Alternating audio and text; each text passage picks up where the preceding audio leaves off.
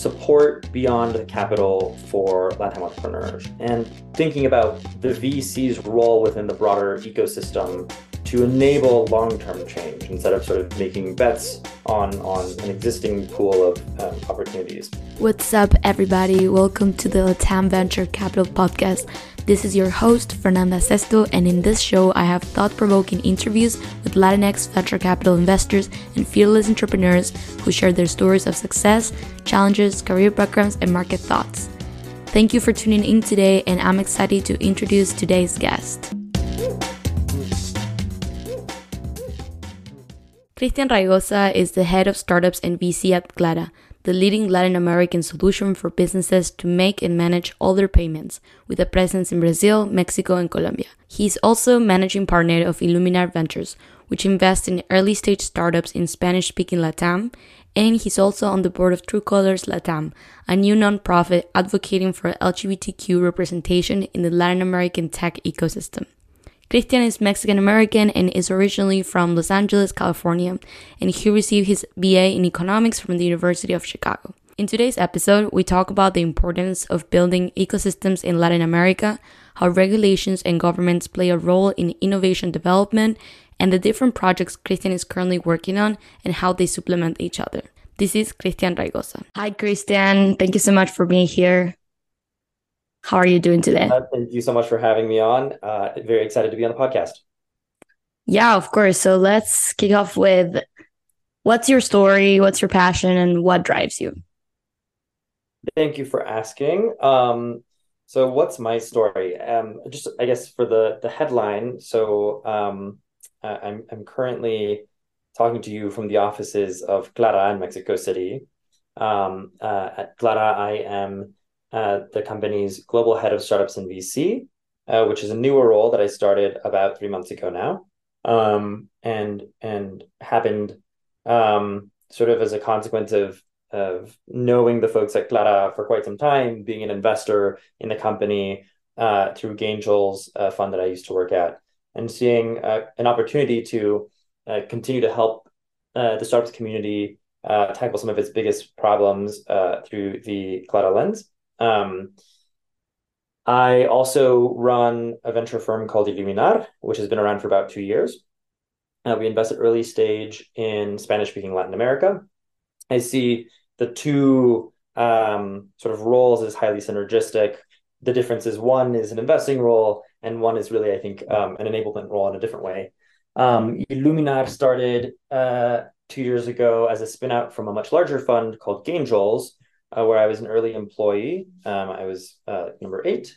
Originally came as chief of staff from the co-founders, um, and uh, was just really excited by that organization's mission to really um, enable LGBTQ inclusion in the global tech ecosystem.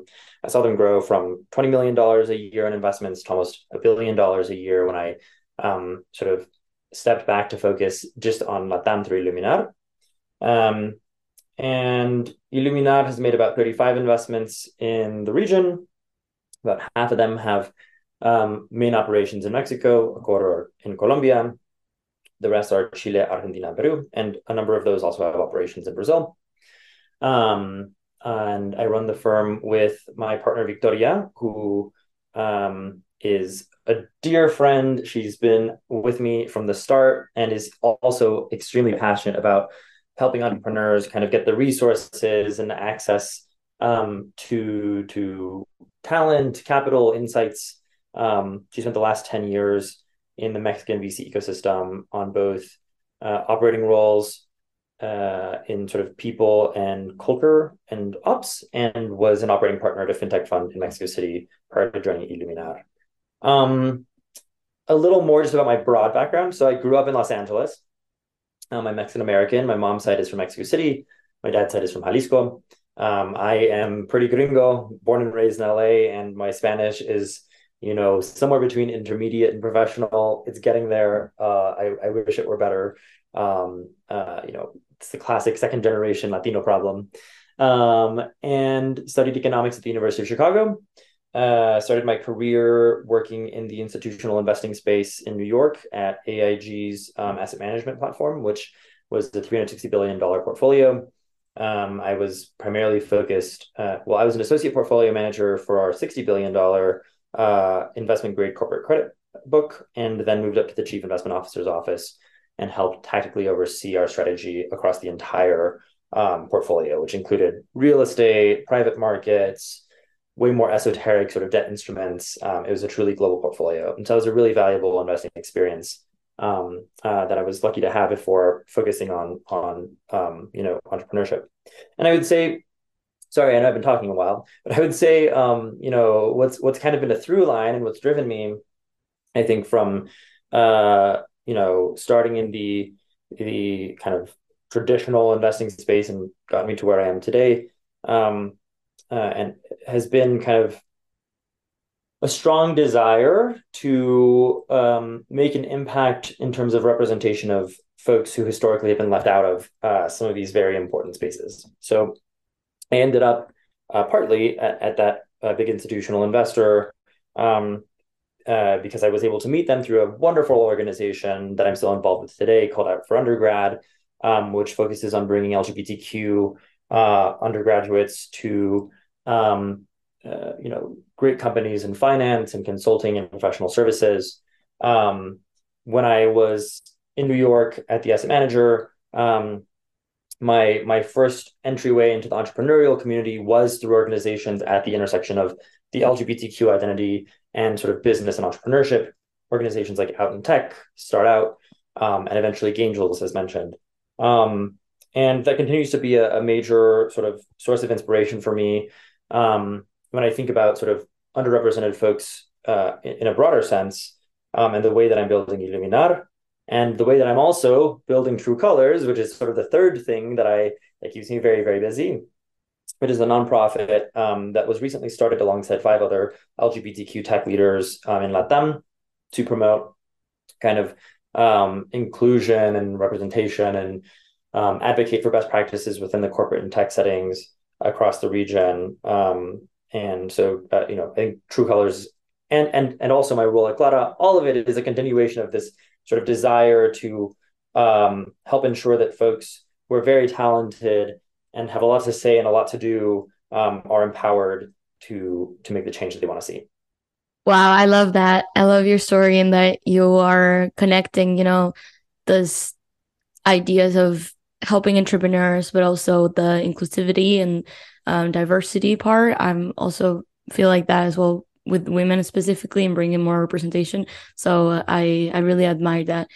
And so this is a personal question, but I I like to ask: What's the one thing you would tell your your younger self? Uh, it's a good question. Um, and something I've been thinking about um, weirdly like more lately because sometimes it can be quite overwhelming with just the quantity of work that there is to be done right? And it's like um, i think i can get really caught up in the like what is the next thing that i need to do in order to make the impact that i want to see? Um, and i think it's sometimes hard to step back and say like um, like oh yeah i've actually like kind of done a lot in a fairly short amount of time. Um, and I, I think my younger self who would be very very uh, proud to see the way that I've spun this little web of of uh, crazy things that I, I really care about. Um, I think younger self um, was way less certain and secure about um, his vision uh, for making change in the world. I think he was really hungry for, um, uh, you know, doing something excellent and of of importance, um, and probably felt a little bit of doubt in his ability to do that. Um, uh, especially taking into consideration the fact that you know when I was much younger, I wasn't out, and there was all this fear of like I think what what I uh, wanted and knew what I was, and my ability to um, kind of authentically express that. Um, and I think that if I could go back to my younger self with the knowledge and the experience that I have today, um, I would I would tell him, you know, screw it. Like just be just be who you want to be. Don't worry about what other people will think because more often than not, and not always, and I was a bit lucky in this regard, like most people will be very supportive of you and want to see you succeed and really want you to be happy. Um, and so, um, you know, I think there would probably have been a lot of saved um, uh, anxiety and frustration in um, having been more willing to kind of authentically take risks that maybe at that time I, I, I was more afraid of taking. Um, and obviously now in my role today, all I do is uh, take smart risks and and help other people do the same. Uh, so so you know I think I've learned a lot since mm-hmm. I was mm-hmm. you know, younger self. Yeah, that's great to hear, and also gaining confidence. I think comes with age as well. Confidence in yourself and what you believe in. So it seems like you you've done uh, or achieved that as well. So now moving on to like your role in the VC world, I heard a couple of podcasts and read some blogs that you wrote, and you mentioned that the value add of Iluminar, what it brings to the portfolio companies beyond the capital, and you emphasized the importance of building a strong ecosystem in Latin America with the support of universities and the government. And I thought that was really interesting because it's not just seeing Iluminar as a one player, but also you know, overall a community and ecosystem. So I'm curious to know how do you think portfolio support looks like in Latam and specifically what are the current ob- obstacles that you see startups experience after they raise capital?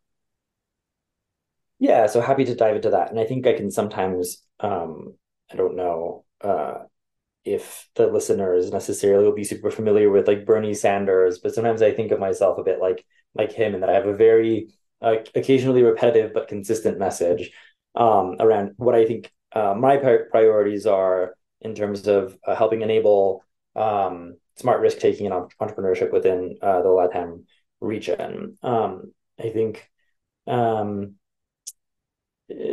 the the balance that I uh, or the tension that I'm consistently kind of trying to solve is this um, uh, you know, how can I think about things more expansively while staying practical in my ability to execute a strategy?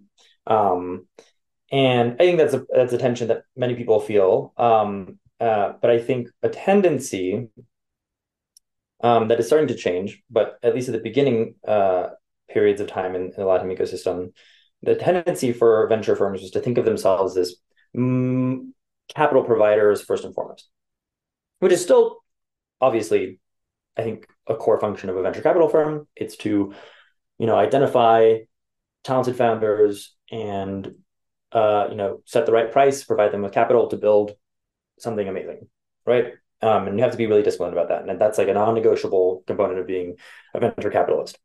But what I think, um, you know, looking at both the US perspective of venture and what I have experienced in Latam, um, sometimes what can be lacking, I think, is um, you know support beyond the capital for Latam entrepreneurs and and thinking about kind of the VC's role within the broader ecosystem to enable long-term change instead of sort of making bets on on an existing pool of of of um, opportunities.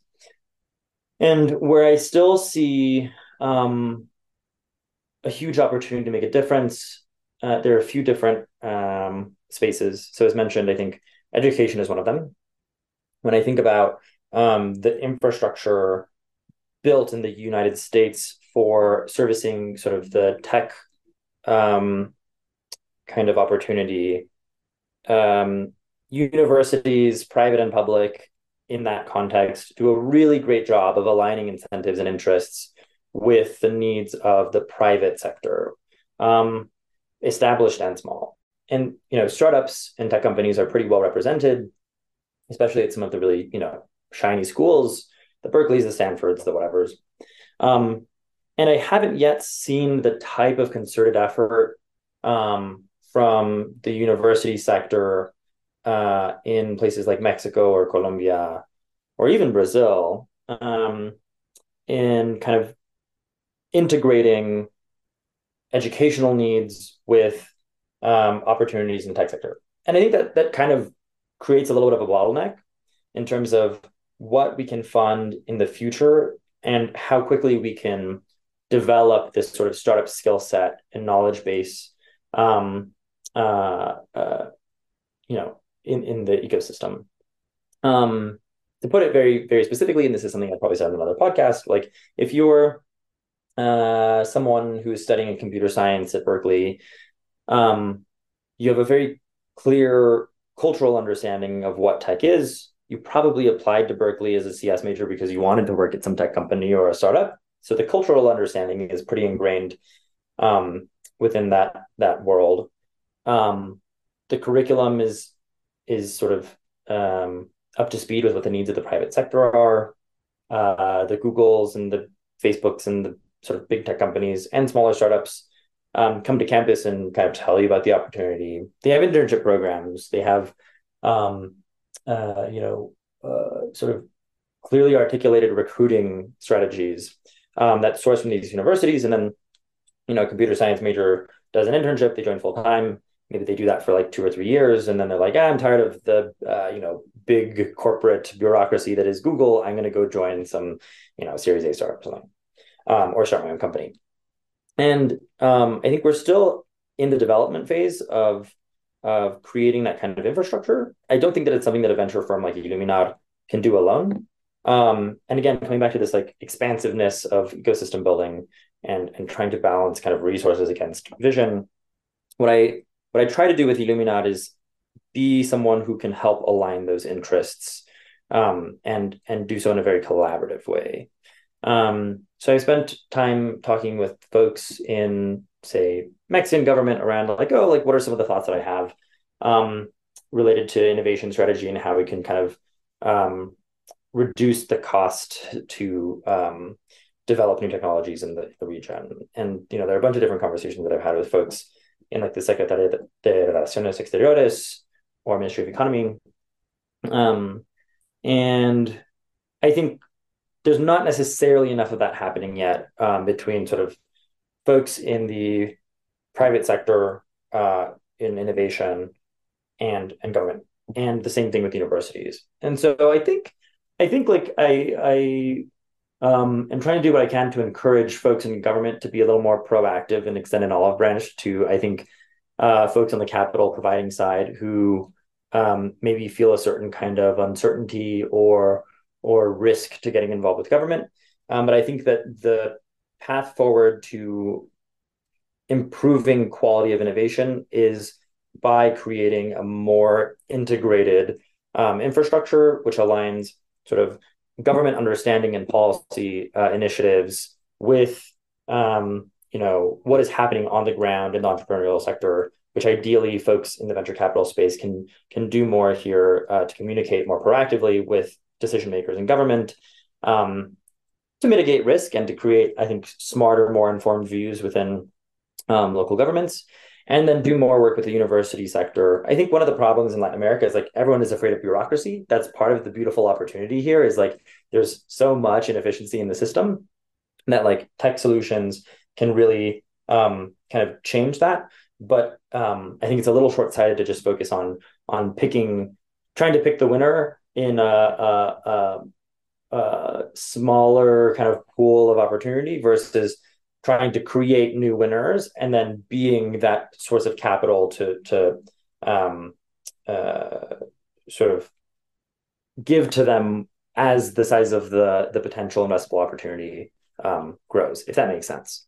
Um, yeah. So just just to kind of tie up, uh, I went on a, on a big sort of uh, conversation around like the education piece, but that's one thing, right? So we try to work with with government, we try to work with um, um, and, and think tanks and nonprofits that like do this kind of um, forward thinking advocacy for the innov- innovation sector. We do work.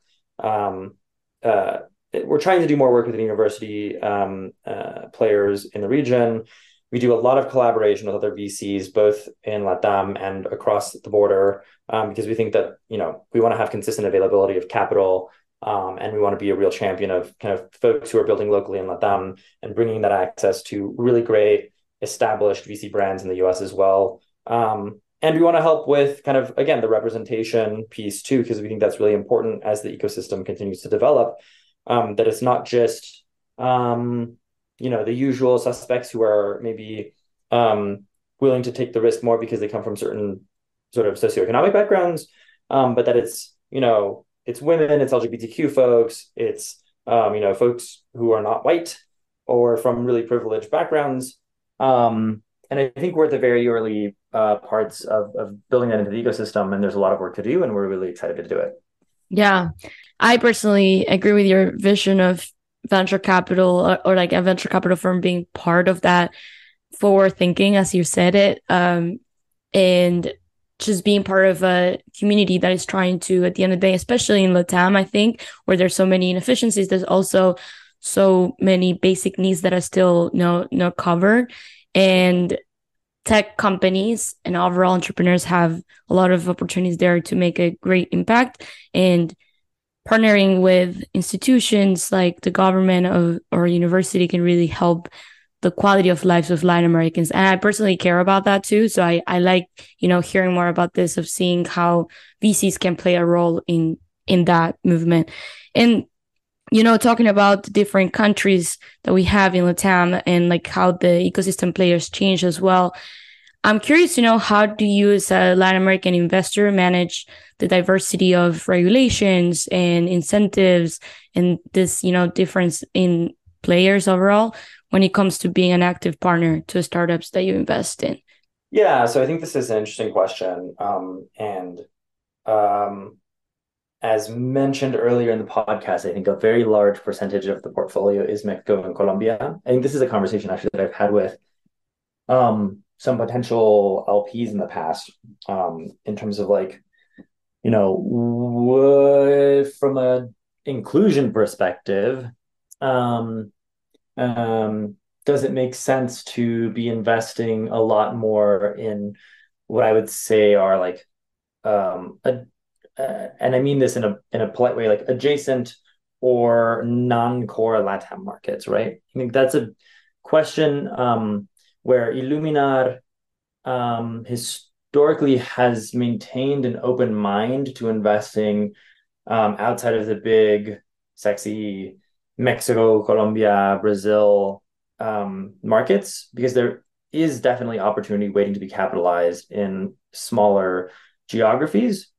Um, and a number of the companies in our portfolio, you know, even if they start in New Mexico or Colombia, um, at times will expand to other markets like Peru or Costa Rica or, you know, um, uh, places where I think it is a little more challenging, a little more there's more fragmentation in terms of like um, knowledge and awareness of how to navigate the local regulatory regimes in those places, right? Um, and I think part of the problem. Um, so in, in, talking to one of these LPs that I'm thinking of, right, they were like, well, one of our best investments has been in Ecuador, or one of our investments best investments has been, um, you know, in the Caribbean somewhere, um, and we were able to get a really good outcome because no one else was willing to capitalize it at the stage that we invested. Um, and you know, there's real talent there, and not enough kind of folks um, uh, being capital providers. Um, I think that's like a really strong point. But where I get worried around that, well, one, what I end up seeing, especially with like you know uh, a couple of the folks I'm thinking of in, in, that have come from some of those smaller markets, is they end up typically, you know, um, trying to build in Mexico or Brazil or Colombia. Um, out of kind of this necessity of like the market size, right? Uh, and so for us, I think we have uh, quite a bit of comfort and familiarity with those three large markets. They have um, a now kind of established um, playbook and framework of of um, kind of building businesses in those countries.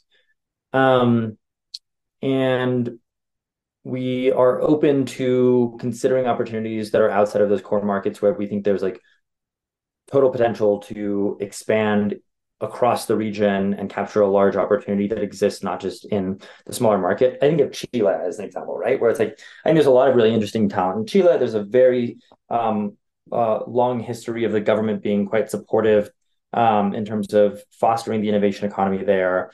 Um, but the truth is, it's a pretty small country, right? And so, uh, you know, for our investments there, I think almost uh, pretty pretty universally, um, you know, it's a it's a place that they're familiar with where they can capture an opportunity in the short term, and then they they generally go to bigger markets. Um, and I think that there's not necessarily um, I think in the short term, it is harder to be someone building a business in a smaller market and trying to solicit capital from investors in those places.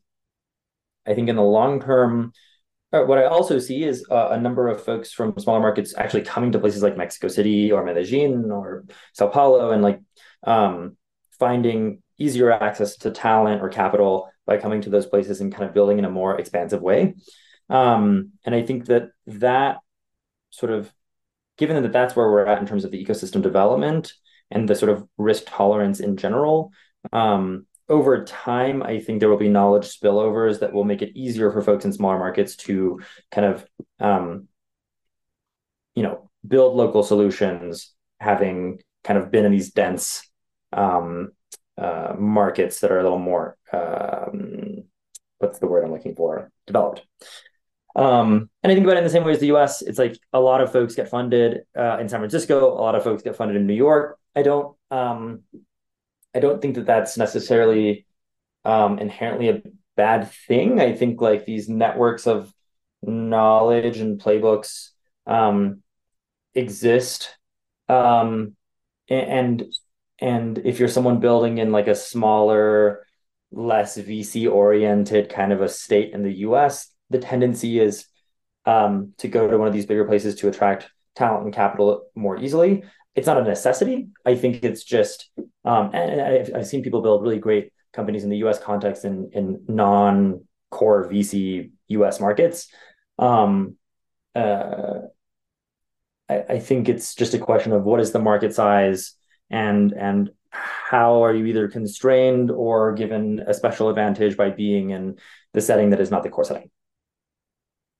Yeah, no, that makes sense. I, I like that comparison of the US markets, definitely the capital and the opportunities, but also the amount of startups that come out of the, you know, California and New York. It's incomparable with like the Midwest, for example, and how that translates in a way into Latin America as well. And there's this centralized markets. It's just interesting to see though how the smaller markets, like my country, for example, Uruguay, are trying to copy or or just adapt to or adopt actually adopt the policies and regulations that have helped these other countries like Brazil and how would that would look like in the future and if we can recognize certain patterns that will make these markets better in the future. I, I love to see Uruguay being a it's such a small country, so I don't I don't I don't know how it will look like, but we do have a unicorn there, dLocal. I don't know if you heard of it, but yeah. so we'll we'll see. I I just think it's interesting to think about. Yeah. And I think um, you know, Uruguay is is a kind of a, a leader in terms of their the the the country's willingness to kind of do policy innovation and be forward thinking in terms of how they can attract um, capital and be flexible in terms of uh, their ability to support local entrepreneurs in, in building what they want to build. I think like it's this balance between the size of the market is the size of the market, and it's probably the case that like, um, uh, you know, a company building in Uruguay will necessarily have to build outside of Uruguay as well. Mm-hmm. Um, um, but I think there are really interesting ways uh, that Latin governments can kind of uh, adapt policies that are that make it easier to start a business, um, that maybe are like tax preferable, um, that support the growth of uh, local talent generation, and you know, obviously, as folks like dLocal uh, become uh, major major players, there's a sort of spillover effect from that as well. So I think it's really just a matter of time before kind of um, I, I, don't I don't like to think of the opportunity in Latam as just a Mexico or Colombia or, or Brazil type of a thing. I do think it is region wide. Um, but I, I, I also am practical and understanding that like there are there is some value to dense networks of talent, capital, and and people willing to take risks. And um, uh, uh, I think there should be some kind of collaboration and alignment between governments and overarchingly trying to capitalize great opportunities that can be helpful across the region as opposed to just being kind of maybe you know uh, not short sighted, but uh, navel gazing in their bubble yeah. is the way. yeah, no, thank you. So now I'm curious to learn more about your role at Clara and like how you ended up there. So you shared before that you wanted to get your hands dirty in the ecosystem. Now you're the head of startups in Clara, and, and it's which is an end-to-end payment platform for companies in Latin America. So can you just share more about this role and your thought process before making the decision to join Clara? Yeah, of course. Um, love, love, love Clara. Again, I've known the company for for quite some time. Um, I've known Gerry for quite some time. He's been a really great advocate of some of the uh, you know uh, LGBTQ focused um, initiatives that that I've helped put together, um, and more broadly in the community. Um, and really, I think the the question of joining Clara was around the opportunity to continue to make an impact um, and, and enable entrepreneurs to um, build and manage what they're building much more easily um, and helping accelerate that mission uh, by tapping into kind of you know what I've built uh, with my network and with the way that I think about the ecosystem in Latin America. Um, so, um, you know, the title is Global Head of Startups, VC, and Private Equity, which is a very long title. Um, uh, and and I think the core point of it is really um, helping make sure that um, as Clara continues to grow, um, and as the the LATAM tech ecosystem continues to grow, that we are really doing what we can to uh, make sure that uh, startups of all sizes um, uh, can reduce the burden of you know these sort of uh, complicated, annoying problems related to managing and controlling uh, corporate spend and uh, the way that their finance function works, right? We want to create, we've created a solution that makes it very easy for folks to kind of consolidate that information around, uh, you know, monthly or annual spend um, in a sort of seamless and kind of cards enabled way with many other exciting things to come, right? Um, and so the opportunity to join was really, I think, uh, a combination of my desire to kind of more practically find ways to, uh, as with all the other things I've described, reduce the cost to build a, a business uh, for folks who are building in Latin America.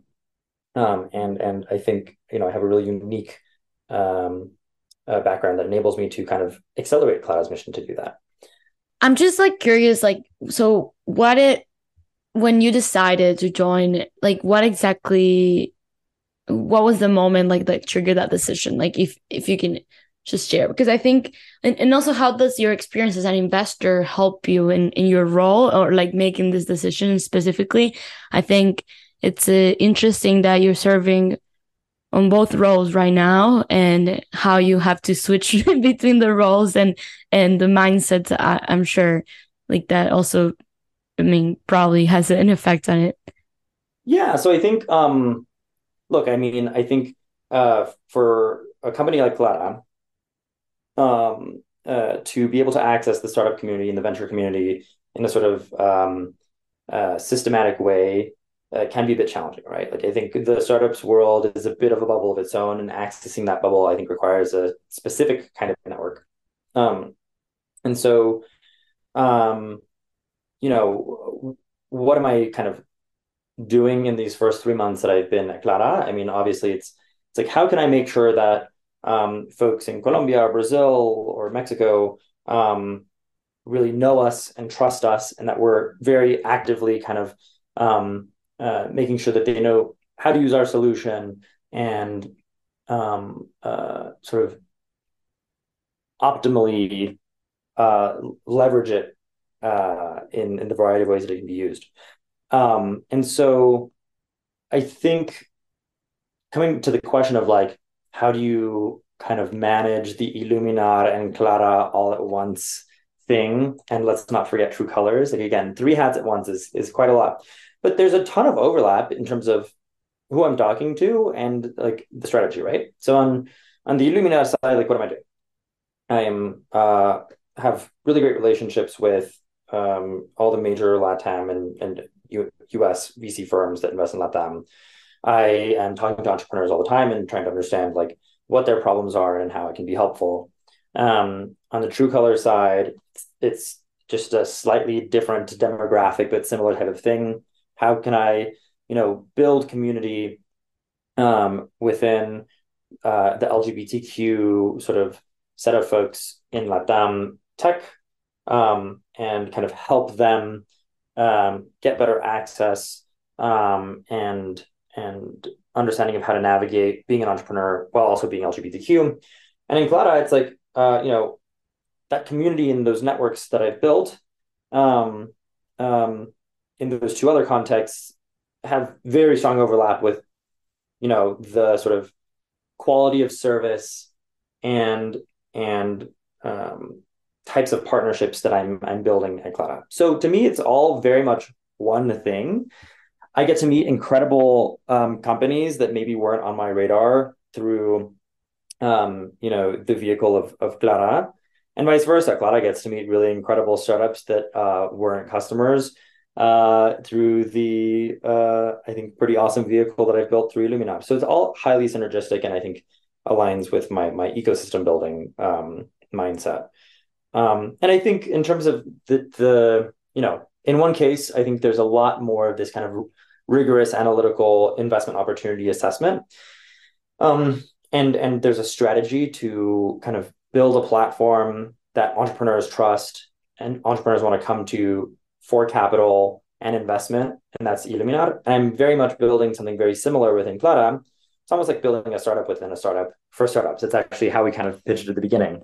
Um, is like you know um, uh, what i'm building at clara is is a strategy uh, to make sure that we are the trusted partner for startups in the markets that we serve um, and kind of in a comprehensive way uh, leveraging our products um, um, as as you know obviously the way that we grow and make money. Um, but not just exclusively that thinking about how we can be real partners to startups um, um, beyond kind of uh, you know being a spend management tool, and that that means you know providing opportunities for folks who who use our product and who might use our product to meet with really interesting you know um, corporate innovation partners or hosting events around diversity and inclusion related things or um, you know just having really uh, you know I, I think something that I bring to the table to Clara as well is the opportunity to not just be someone who is ultimately trying to get uh, startups to use our product, which is a great product that they should be using, but also see me as an ally um, and, and Clara as an ally in helping them solve many of their other problems as entrepreneurs. Um, via our partnerships, via my ability to help them get in touch with really amazing capital, etc. It's an extension of what I'm already doing, um, just in a more operational way. Yeah, that makes sense. No, I totally get it. And uh, resonate with that as well with like the different projects I'm involved as well. So how like people ask me how do you do all that? And it's like, well, things are just transferable in a way. Like the skills I'm using are the same. It's just maybe the context switching that's yeah. the the the harder part. So now the final question, uh, I'm you know, this podcast targeted towards outside investors trying to learn more about investing in Latin America. So what is a piece of advice that you would give them? Um within the Latin American framework, or rather uh, ecosystem specifically. So I think one thing that um,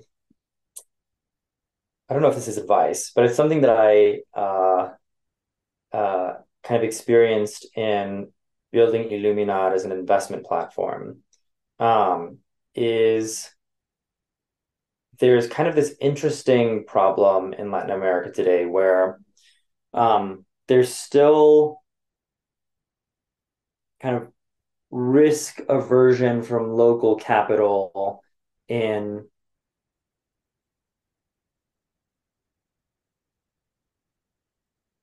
sort of being partners to new um, funds and players in the region and the kind of skepticism around the value that uh, sort of innovation within the region can bring.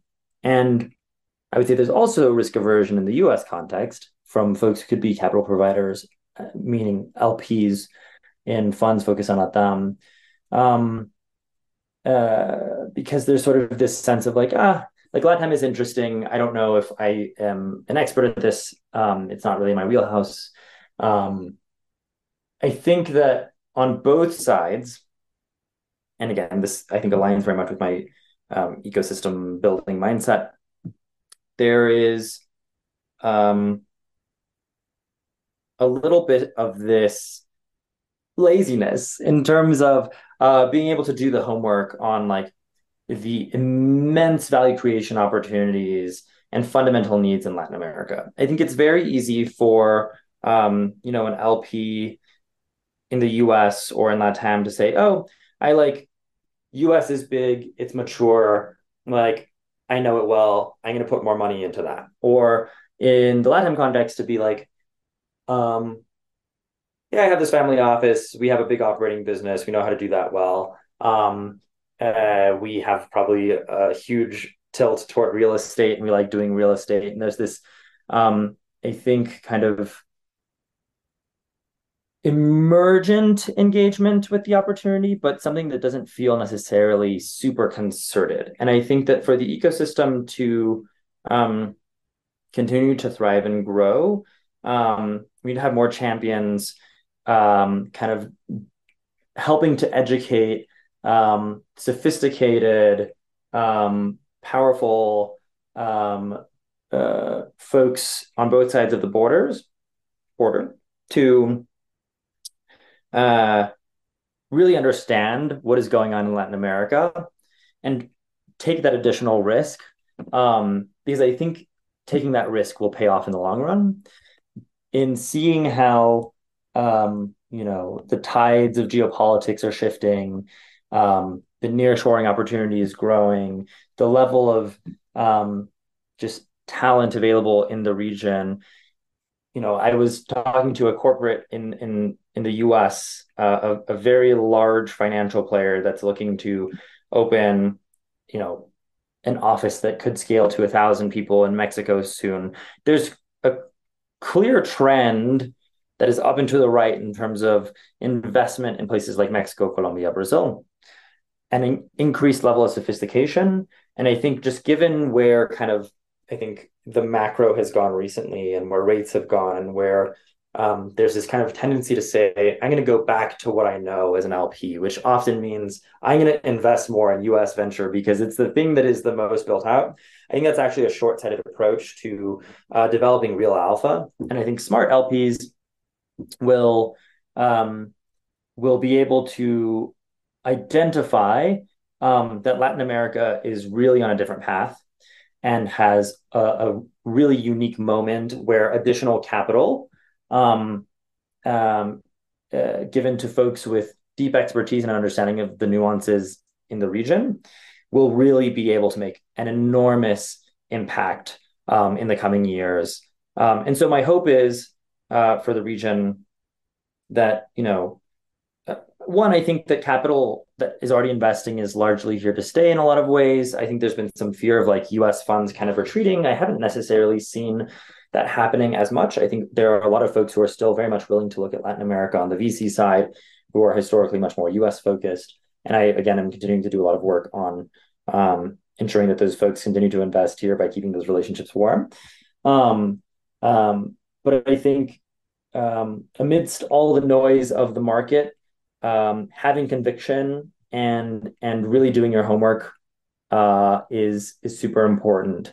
And so I think that's my advice: is do your homework. Um, I think that that's what really makes the difference when you're in uh, sort of a chaotic market. The folks who are uh, doing the most work to stay the most informed and and really be innovative in terms of the way that they build their businesses, they allocate their money, they think about policy and not just kind of sticking to the status quo, which is comfortable and knowable.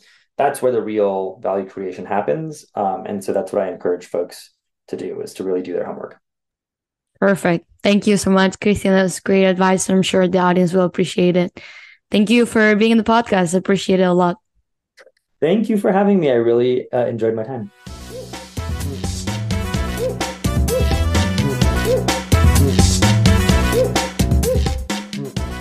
Asking good questions takes a lot of preparation and research beforehand. And in this particular scenario, I wanted to dig deeper into Cristian's thoughts of Latin America portfolio support and the way he sees venture capital firms being an active player into the ecosystem and also improving the quality of lives of thousands of people through innovation and through investments. And I really learned a lot about it and it got me questioning the impact that VC firms can have in emerging markets like Latin America.